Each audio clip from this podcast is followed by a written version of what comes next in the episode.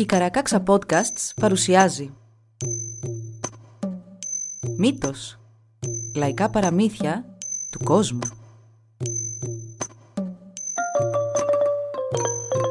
Κάποιες ιστορίες μπορεί για κάποιους να περιλαμβάνουν ευαίσθητο υλικό. Για περισσότερες πληροφορίες για το κάθε επεισόδιο, συμβουλευτείτε τις σημειώσεις του όπου βρήκατε αυτό το podcast.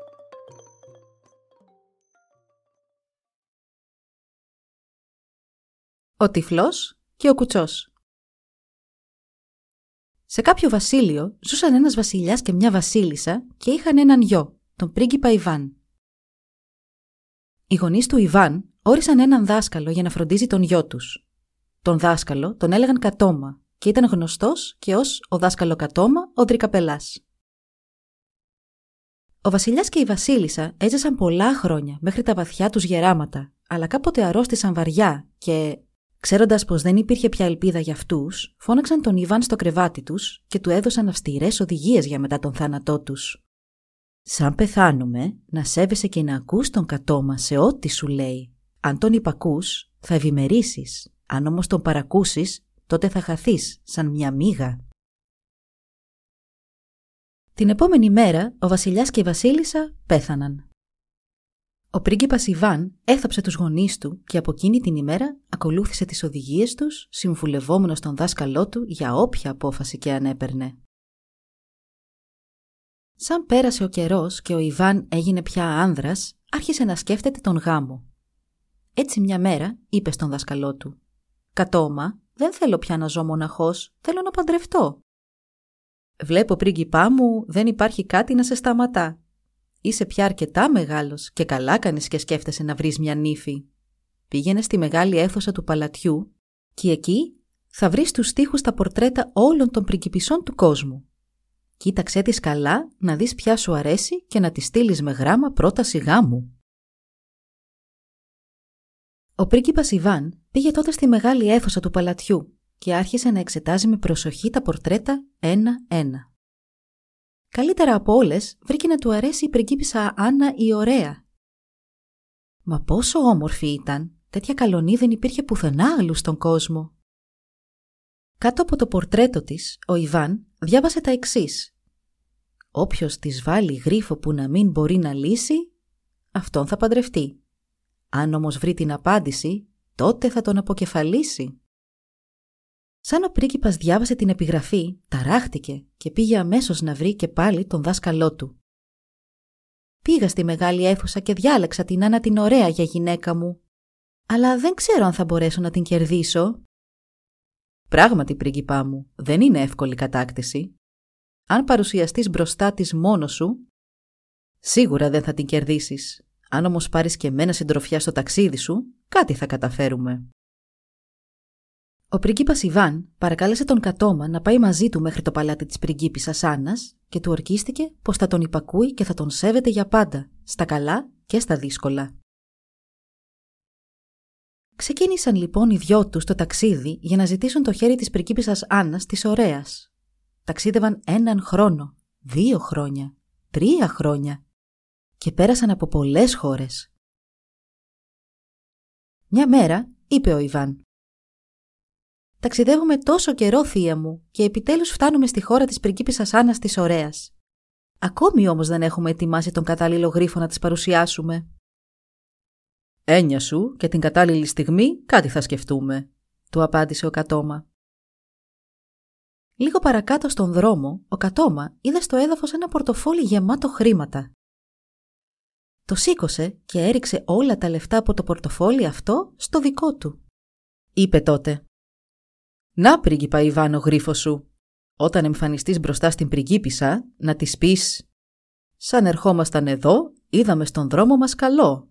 Πήραμε το καλό με το καλό και στο δικό μας το καλό το βάλαμε». Δεν θα μπορέσει να λύσει αυτόν τον γρίφο ούτε σε εκατό χρόνια, ενώ κάποιον άλλον θα μπορούσε σίγουρα να τον μαντέψει. Με μια ματιά στα μαγικά της κοιτάπια, θα έβρισκε την απάντηση και θα σου έκοβε το κεφάλι. Ο πρίγκιπας Ιβάν και ο δάσκαλός του επιτέλους έφτασαν μπροστά στον μεγαλόπρεπο παλάτι όπου ζούσε η όμορφη πριγκίπισσα Άννα. Εκείνη έτυχε να στέκεται στο παράθυρό της και μόλις τους είδε απέτησε να μάθει ποιοι ήταν και τι γύρευαν εκεί. Ο πρίγκιπας Ιβάν τότε της απάντησε «Έρχομαι από το βασίλειο μακριά και ήρθα να ζητήσω το χέρι της πριγκίπισσας Άννας, της ωραίας». Σαν το άκουσε αυτό η πριγκίπισσα Άννα, πρόσταξε να αφήσουν τον Ιβάν να περάσει και να τον οδηγήσουν μπροστά της, αλλά και μπροστά σε όλο της το συμβούλιο, για να πει τον γρίφο του. Έχω διακηρύξει πως αν δεν μπορέσω να βρω απάντηση στον γρίφο κάποιου, τότε θα τον παντρευτώ. Αλλά αν τη βρω, τότε θα τον αποκεφαλίσω. Άκου τότε τον γρίφο μου πριγκίπισσα, είπε ο Ιβάν.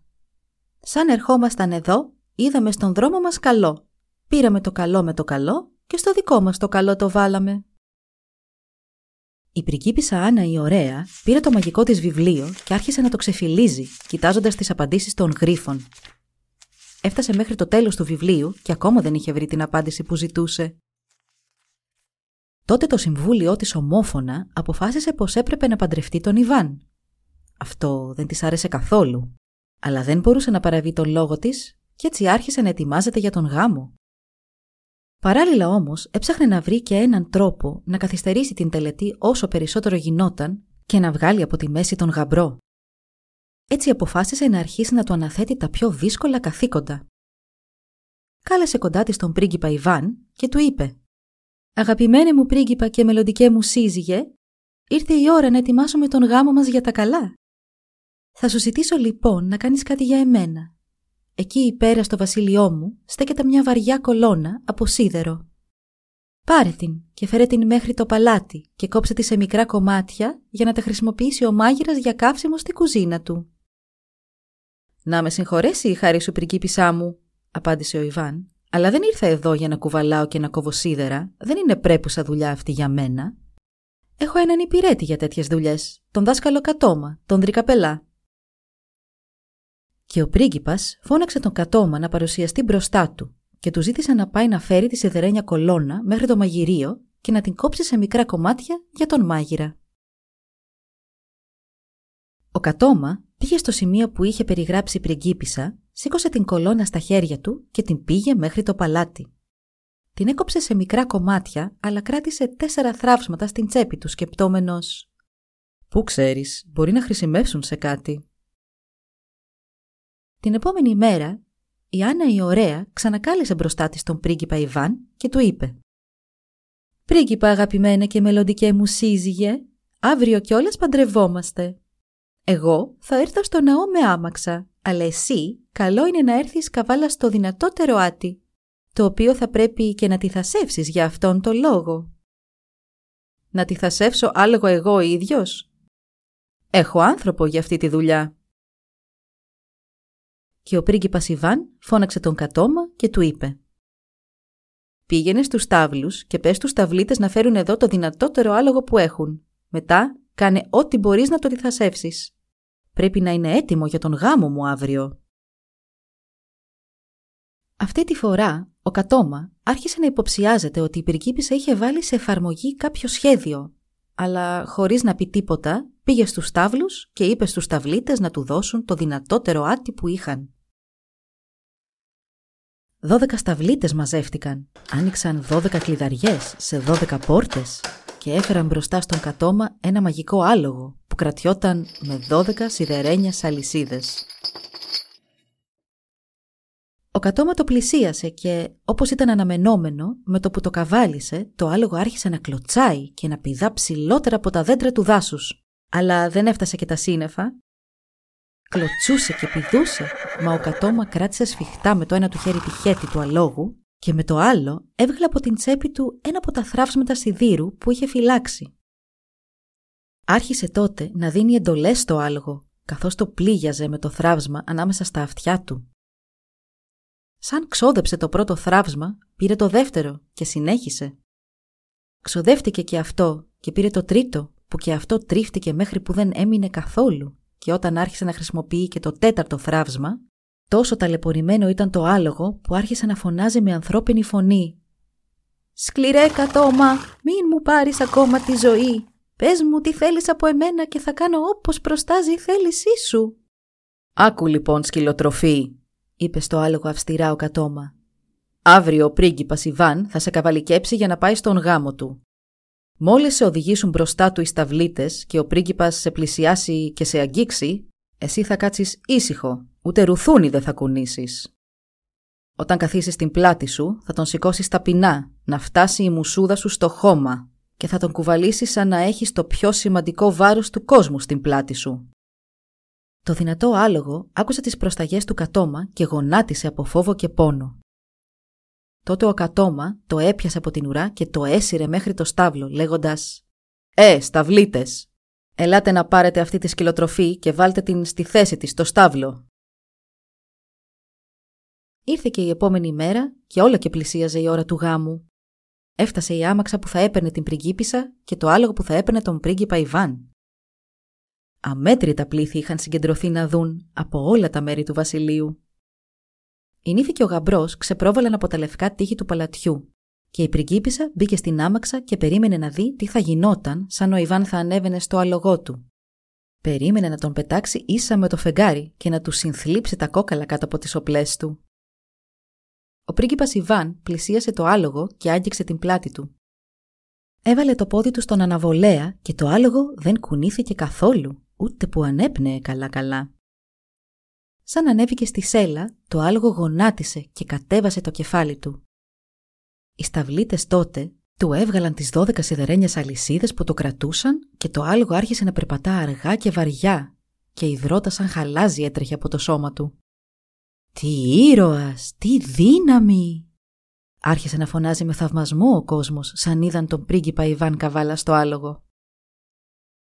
Έτσι οι δυο τους παντρεύτηκαν και βγήκαν από την εκκλησία χέρι-χέρι.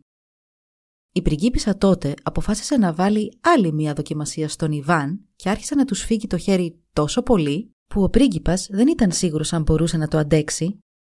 Το πρόσωπό του έγινε κατακόκκινο και συνοφριώθηκε από τον πόνο. Βλέποντάς το αυτό, η πριγκίπισσα Άννα σκέφτηκε «Ωραίος ήρωας. Ο δάσκαλός σου με ξεγέλασε βλέπω. Έννοια σου όμως και θα σε φτιάξω εγώ». Για κάποιο καιρό, η πριγκίπισσα Άννα η Ωραία έζησε με τον πρίγκιπα Ιβάν όπως άρμοζε σε μια γυναίκα να ζει με τον θεόσταλτο σύζυγό της.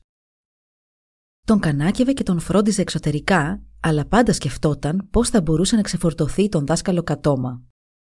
Αν έβγαινε από τη μέση ο δάσκαλος, τότε θα μπορούσε να χειραγωγήσει τον πρίγκιπα όπως ήθελε, σκεφτόταν. Μα ό,τι και να του έλεγε, ό,τι ιστορία και φταίξιμο να καταλόγιζε στον κατώμα, ο πρίγκιπας πάντα έπαιρνε το μέρος του. Στο τέλος λοιπόν της χρονιάς, είπε ο πρίγκιπας στην πριγκίπισά του. Όμορφη πριγκίπισσα και αγαπημένη μου σύζυγε, έλα να πάμε μαζί στο δικό μου βασίλειο. Βεβαίως και να πάμε, του απάντησε εκείνη. Καιρό τώρα θέλω να σου το πω και εγώ. Ετοιμάστηκαν και ξεκίνησαν το ταξίδι τους. Ο Κατώμα ανέλαβε τον ρόλο του αμαξά. Πήγαιναν και πήγαιναν και έτσι όπως λυκνιζόταν η άμαξα, ο πρίγκιπας Ιβάν αποκοιμήθηκε. Απότομα τότε η πριγκίπισσα Άννα η ωραία τον ξύπνησε φωνάζοντας συγχυσμένη. «Α, άκου πρίγκιπα, όλο κοιμάσαι και δεν παίρνεις χαμπάρι τι συμβαίνει γύρω σου. Ο δάσκαλός σου δεν με ακούει καθόλου. Όλο πάει από βράχια και κακόδρομους, σαν να θέλει να κάνει κακό και στους δυο μας. Προσπάθησα να του μιλήσω, αλλά με χλέβασε. Απαιτώ να τον τιμωρήσεις αμέσως, αλλιώς δεν μπορώ να ζήσω μαζί σου άλλο. Και ο πρίγκιπας που δεν είχε καλά-καλά ξυπνήσει και δεν είχε πολύ καταλάβει τι συνέβαινε, είπε στην πριγκίπισσα. «Καλά, καλά, κάνε μαζί του όπως νομίζεις». Η πριγκίπισσα τότε διέταξε να του κόψουν τα πόδια. Ο Κατώμα δέχτηκε υπομονετικά αυτή τη μοίρα και σκέφτηκε «Πολύ καλά λοιπόν, θα υποφέρω, έτσι ήταν γραφτό, αλλά θα καταλάβει και ο πρίγκιπας τι πάει να πει να ζει κανείς μια μίζερη ζωή». Σαν είχαν κοπεί και τα δύο πόδια του κατώμα, η πριγκίπισσα κοίταξε γύρω της και κάπου παραπέρα είδε ένα ψηλό κούτσουρο. Διέταξε τους υπηρέτες της να βάλουν τον κατώμα εκεί. Όσο για τον πρίγκιπα Ιβάν, τον έδεσε με σκηνή στην άμαξα και πήρε τον δρόμο της επιστροφής προς το δικό της βασίλειο. Ο κατώμα έμεινε να κάθεται πάνω στο κούτσουρο και να κλαίει. «Αντίο, πρίγκιπα Ιβάν, μη με ξεχάσεις ποτέ». Στο μεταξύ, ο πρίγκιπας Ιβάν, που τώρα έτρεχε δεμένος πίσω από την άμαξα, κατάλαβε το κακό που είχε κάνει, αλλά ήταν πια αργά. Σαν έφτασαν στο βασίλειο της πρίγκιπας Άννας της Ωραίας, εκείνη έβαλε τον Ιβάν να φροντίζει τις αγελάδες. Πριν καλά-καλά χαράξει, τις έβγαζε για βοσκή και δεν γύριζε παρά μόνο αργά το σούρουπο. Πάντα εκείνη την ώρα η πριγκίπισσα Άννα έβγαινε στο μπαλκόνι της να σιγουρευτεί πως όλες οι αγελάδες ήταν καλά. Ο Κατώμα έμεινε πάνω στο κούτσουρο μία μέρα, δύο μέρες, τρεις μέρες χωρίς τροφή ούτε νερό. Ήταν πολύ ψηλά για να αφαιθεί να πέσει χάμω και ήταν σίγουρος ότι θα πέθαινε από ασυτεία. Εκεί κοντά όμως απλωνόταν και ένα πυκνό δάσος. Σε αυτό το δάσος ζούσε ένας δυνατός αλλά τυφλός ήρωας που κυνηγούσε ζώα με τον δικό του μοναδικό τρόπο. Όταν αντιλαμβανόταν με την όσφρησή του πως από κάπου κοντά του περνούσε κάποιο άγριο ζώο, όπως λαγός, αλεπού ή και αρκούδα, άρχιζε αμέσως το τρέξιμο μέχρι που το έπιανε και εξασφάλιζε το φαγητό της ημέρας του. Βλέπετε, ο ήρωας αυτός ήταν τόσο γρήγορος που δεν υπήρχε ζώο να μπορεί να του ξεφύγει. Έτσι μια μέρα πέρασε από μπροστά του μια αλεπού. Εκείνος την αντιλήφθηκε και την πήρε ευθύς στο κατόπι. Η Αλεπού έτρεξε μέχρι το κούτσουρο και έστριψε απότομα πίσω από αυτό. Ο ήρωας όμως συνέχισε και βρέθηκε να κουτουλά με το μέτωπό του το κούτσουρο, το οποίο σύστηκε και ξεριζώθηκε αμέσως. Ο κατόμα σοριάστηκε στο έδαφος και ρώτησε «Εσύ ποιος είσαι» «Εγώ είμαι ένας τυφλός ήρωας. Ζω σε αυτό το δάσος εδώ και 30 χρόνια. Πιάνω το φαγητό μου μόνος μου και το μαγειρεύω σε φωτιά που στείνω από ξύλα. Αν δεν είχα και αυτό, σίγουρα θα είχα λιμοκτονήσει. Δεν έχεις γεννηθεί τυφλός δηλαδή; Όχι, δεν ήμουν πάντα τυφλός. Η πριγκίπισσα Άννα η ωραία μου έβγαλε τα μάτια. Είσαι αδερφός μου, είπε ο κατόμα. Χάρη σε εκείνη είμαι κι εγώ σε αυτή την κατάσταση, χωρίς πόδια. Η καταραμένη μου τα έκοψε και τα δύο. Οι δύο άνδρες άρχισαν να συζητούν και συμφώνησαν να ζήσουν μαζί ώστε να αλληλοβοηθιούνται για να εξασφαλίζουν την τροφή τους. Έτσι, είπε ο τυφλός ήρωας στον κουτσό. «Θα σε πάρω στην πλάτη μου να μου λες τον δρόμο. Εγώ θα είμαι τα πόδια σου και εσύ τα μάτια μου». Ανέβασε λοιπόν το κατώμα στην πλάτη του και πήρε τον δρόμο για το σπίτι και ο κατώμα που κοιτούσε τριγύρω του φώναζε «Αριστερά, δεξιά, ευθεία» δίνοντας οδηγίες που ήταν απαραίτητες. Έζησαν καιρό μαζί έτσι και έπιαναν λαγούς, αλεπούδες και αρκούδες για φαγητό. Μια μέρα ο κουτσός είπε «Σίγουρα δεν μπορούμε να ζήσουμε όλη την υπόλοιπη ζωή μας μακριά από άλλους ανθρώπους. Έχω ακούσει ότι στην κοντινή πόλη ζει ένας πλούσιος έμπορος με την κόρη του. Η κόρη αυτή είναι τρομερά γενναιόδορη με τους φτωχούς και τους ακάτιδες. Πάντα έχει και δίνει σε όσους το έχουν ανάγκη. Τι θα έλεγες να την φέρουμε εδώ να ζήσει μαζί μας για να μας φροντίζει και το σπίτι; Ο τυφλός αμέσως ετοίμασε μια χειράμαξα. Έβαλε τον ανάπηρο να κάτσει πάνω της και κίνησαν για την πόλη μέχρι που έφτασαν στην αυλή του εμπόρου. Η κόρη του εμπόρου που τους είδε από το παράθυρο βγήκε αμέσως από το σπίτι της να τους βοηθήσει. Όταν πλησίασε τον κουτσό, του είπε «Για το όνομα του Θεού, πάρε αυτό φτωχέ μου άνθρωπε». Εκείνος άπλωσε το χέρι, αλλά αντί να πάρει την ελεημοσύνη, έπιασε την κοπέλα σφιχτά από το χέρι, την τράβηξε πάνω στη χειράμαξα και φώναξε στον τυφλό, ο οποίος αμέσως άρχισε να τρέχει με την χειράμαξα τόσο γρήγορα που ούτε έφυπο άνθρωπος δεν μπορούσε να τον φτάσει.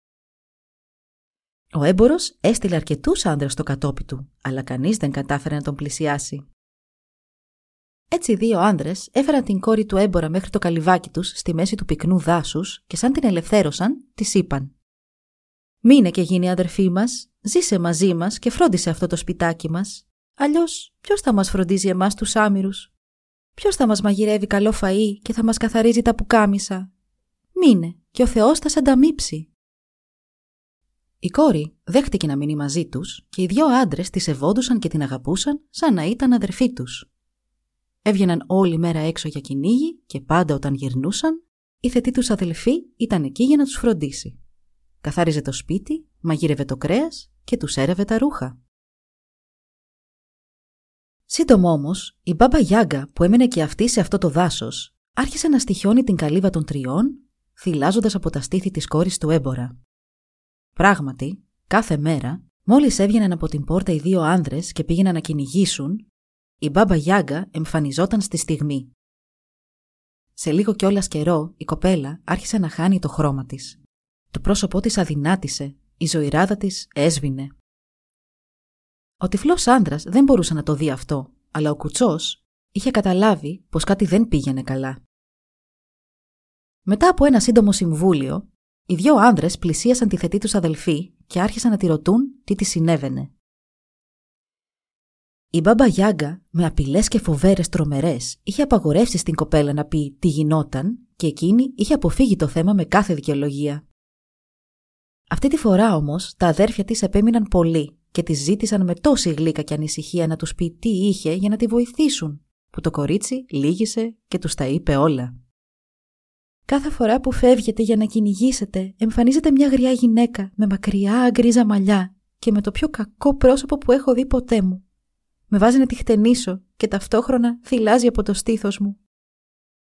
«Α, αυτή είναι η μπαμπαγιάγκα», είπε ο τυφλός ήρωας. «Καλύτερα να την αντιμετωπίσουμε μακριά από το σπίτι της. Αύριο να μην πάμε για κυνήγι. Μόνο να την περιμένουμε εδώ, να την μπερδέψουμε και να προσπαθήσουμε να την πιάσουμε». Έτσι, το επόμενο πρωί, οι δυο άνδρες δεν πήγαν για κυνήγι. «Λοιπόν, μπαρμπασακάτι», είπε ευχάριστα ο τυφλός. «Εσύ πήγαινε και χώσου κάτω από τον πάγκο και μείνε όσο πιο ακίνητος γίνεται. Εγώ θα πάω στην αυλή και θα παραμονεύω δίπλα στο ανοιχτό παράθυρο. Όσο για σένα, αδελφή, σαν έρθει μπάμπα Γιάγκα, έλα και κάτσε δίπλα στο παράθυρο. Καθώς θα τη χτενίζεις, άσε τις πλεξούδες της να τις πέσουν από το περβάζι. Και εγώ θα προσπαθήσω να την πιάσω από τα μαλλιά. Το σχέδιο έπιασε. Ο τυφλός κατάφερε και έπιασε την μπάμπα Γιάγκα από τα μαλλιά και φώναξε. «Ε, μπαρμπακατόμα, βγες από την κρυψώνα σου και πιάσε καλά αυτή την φαρμακερή γυναίκα. Εγώ θα κάνω το γύρο για να μπω στην καλύβα». Η μπάμπα Γιάγκα, σαν το άκουσε αυτό, προσπάθησε να ελευθερωθεί. «Οπ, πού νομίζεις ότι πας, δεν έχει σωτηρία για σένα πια, κάτσε εδώ», ακούστηκε. Εκείνη τραβιόταν και κουνιόταν, αλλά μάταια. Τότε, από κάτω από τον πάγκο, βγήκε και ο κατόμα. Έπεσε πάνω στην γριά μάγισσα, σαν σακί με πατάτες και βάλθηκε να τη στραγγαλίζει, μέχρι που εκείνη είδε αστεράκια. Αμέσως μπήκε και ο τυφλός στο καλυβάκι και είπε βιαστικά «Πρέπει τώρα να την κάψουμε και να σκορπίσουμε τις τάχτες της στον άνεμο». Τότε η μπάμπα Γιάγκα άρχισε να τους παρακαλά «Πατέρες μου και παιδιά μου, συγχωρέστε με, θα κάνω το σωστό τώρα». «Πολύ καλά, άθλιο πλάσμα. Δείξε μας που βρίσκεται η πηγή της ίασης με το νερό που δίνει ζωή», της είπαν οι άνδρες. «Μη με σκοτώσετε και θα σας το δείξω αμέσως». Ο Κατόμα ανέβηκε στην πλάτη του τυφλού, ο οποίος έπιασε την μπάμπα Γιάγκα από τα μαλλιά και την έβαλε να τους οδηγεί μπροστά. Τους οδήγησε βαθιά μέσα στο δάσος και όλο πιο βαθιά μέχρι που έφτασαν σε ένα πηγάδι. «Εδώ είναι το νερό που θεραπεύει και δίνει ζωή». «Πρόσεξε καλά, μπαρμπακατόμα, και μην κάνεις τώρα κανένα λάθος», του φώναξε ο τυφλός. «Αν μας γελάσει τώρα, δεν θα γίνουμε καλά ποτέ μας». Ο Κατόμα έκοψε ένα καταπράσινο κλαδί από ένα διπλανό δέντρο και το έριξε στο πηγάδι. Πριν προλάβει καλά-καλά το κλαδί να αγγίξει το νερό, έγινε σωστό παρανάλωμα. «Ώστε άρχισες πάλι τα κόλπα σου», είπαν στην Μπαμπαγιάγκα μαζί οι δύο άνδρες και άρχισαν πάλι να τη στραγγαλίζουν και να την κατευθύνουν προς το πηγάδι με σκοπό να τη ρίξουν μέσα να καεί. «Στον όρκο μου τον πιο ιερό, αυτή τη φορά θα σας πάω στο καλό νερό», παρακάλεσε όσο ποτέ η Μπαμπαγιάγκα και τους έκανε όρκο βαρύ. Οι δυο τους συμφώνησαν να της δώσουν άλλη μία ευκαιρία και η γριά γυναίκα τους πήγε σε μια πηγή. Ο Μπαρμπακατόμα έκοψε αυτή τη φορά ένα ξερό κλαδί και το πέταξε στην πηγή. Πριν προλάβει καλά-καλά το κλαδί να αγγίξει το νερό, το κλαδί έγινε καταπράσινο, έβγαλε άνθη και καρπούς. «Έλα, αυτό είναι το καλό νερό», είπε ο Κατόμα. Ο τυφλός έβρεξε τα μάτια του με το νερό και αμέσως άρχισε πάλι να βλέπει.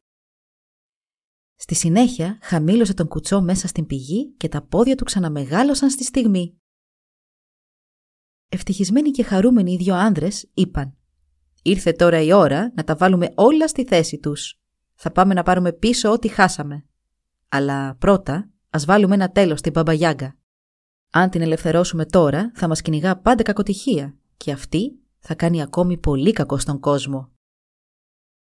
Σήκωσαν λοιπόν και οι δυο τους την Μπαμπαγιάγκα και την πήγαν μέχρι το προηγούμενο πηγάδι. Την έριξαν μέσα και αυτό ήταν το τέλος της γριάς μάγισσας. Μετά από αυτό, ο Κατόμα παντρεύτηκε την κόρη του εμπόρου και οι τρεις σύντροφοι κίνησαν για το βασίλειο της πριγκίπισσας Άννας της Ωραίας για να σώσουν τον πρίγκιπα Ιβάν. Όταν πλησίασαν την πόλη, τι να δουν, να σου ο πρίγκιπας Ιβάν να οδηγεί ένα κοπάδι από αγελάδες. «Σταμάτα, Βοσκέ», είπε ο Κατόμα. «Πού τις πας τις αγελάδες» «Τις επιστρέφω στο μαντρί της πριγκίπισσας», απάντησε ο πρίγκιπας. «Η πριγκίπισσα πάντα ελέγχει αν οι αγελάδες είναι εκεί». «Έλα, Βοσκέ, πάρε εσύ τα ρούχα μου, να βάλω εγώ τα δικά σου, να πάω εγώ τις αγελάδες της πριγκίπισσας πίσω στο μαντρί τους». «Όχι, αδερφέ μου, όχι. Αν το ανακαλύψει αυτό η πριγκίπισσα θα με βρει μεγάλο κακό». «Μην φοβάσαι, ανθρωπέ μου, και τίποτα δεν θα πάθεις. Ο κατόμας το εγγυάται». «Αχ, κύριε», είπε ο πρίγκιπας και αναστέναξε βαθιά.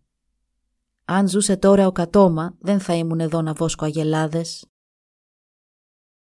Ο κατόμα τότε του αποκαλύφθηκε και ο πρίγκιπας συγκινημένος έπεσε στην αγκαλιά του με δάκρυα ανακούφισης. «Είχα χάσει κάθε ελπίδα να σε ξαναδώ», του είπε, και αντάλλαξαν ρούχα.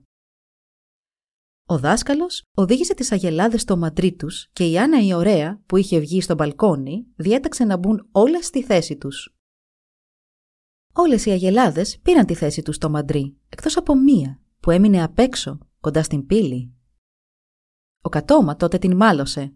Μα τι περιμένεις, άχρηστο πλάσμα, και της τράβηξε την ουρά τόσο δυνατά που την έγδαρε σε μια στιγμή. Η πριγκίπισσα σαν το είδε αυτό είπε «Μα τι κάνει αυτός ο αγρίκος εκεί πέρα, συλλάβετε τον και φέρτε τον εδώ αμέσως». Οι φρουροί έπιασαν τον κατόμα που δεν έφερε καμία αντίσταση και αντίρρηση και τον οδήγησαν μπροστά στην πριγκίπισσα. Εκείνη τον κοίταξε και είπε «Ποιος είσαι και από πού έρχεσαι» «Είμαι αυτός του οποίου τα πόδια έκοψες και με άφησες να πεθάνω πάνω σε ένα κούτσουρο. Είμαι ο δάσκαλο Κατόμα, ο Δρικαπελάς». Αφού ξαναβρήκες τα πόδια σου, θα πρέπει να είσαι τρανός πολύ και θα είμαι ειλικρινής μαζί σου από εδώ και μπρος. Και η πριγκίπισσα Άννα η ωραία άρχισε να εκλυπαρεί τον Κατόμα και τον πρίγκιπα Ιβάν να τη συγχωρέσουν. Εξομολογήθηκε όλες τις αμαρτίες της και ορκίστηκε ειλικρινά ότι θα υπάκουε τον Ιβάν από εδώ και μπρος σε ό,τι τη ζητούσε.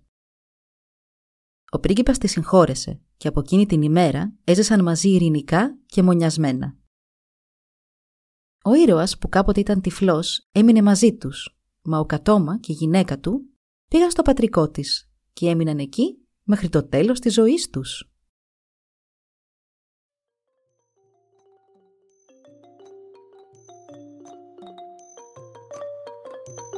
Εδώ λοιπόν η ιστορία μας έλαβε τέλος. Αν θέλετε να μας επισκεφτείτε και να μάθετε περισσότερα για εμάς, παρακαλώ πηγαίνετε στη σελίδα www.karakaksa.org Σας ευχαριστούμε που μας παρακολουθήσατε. Γεια σας! Thank you.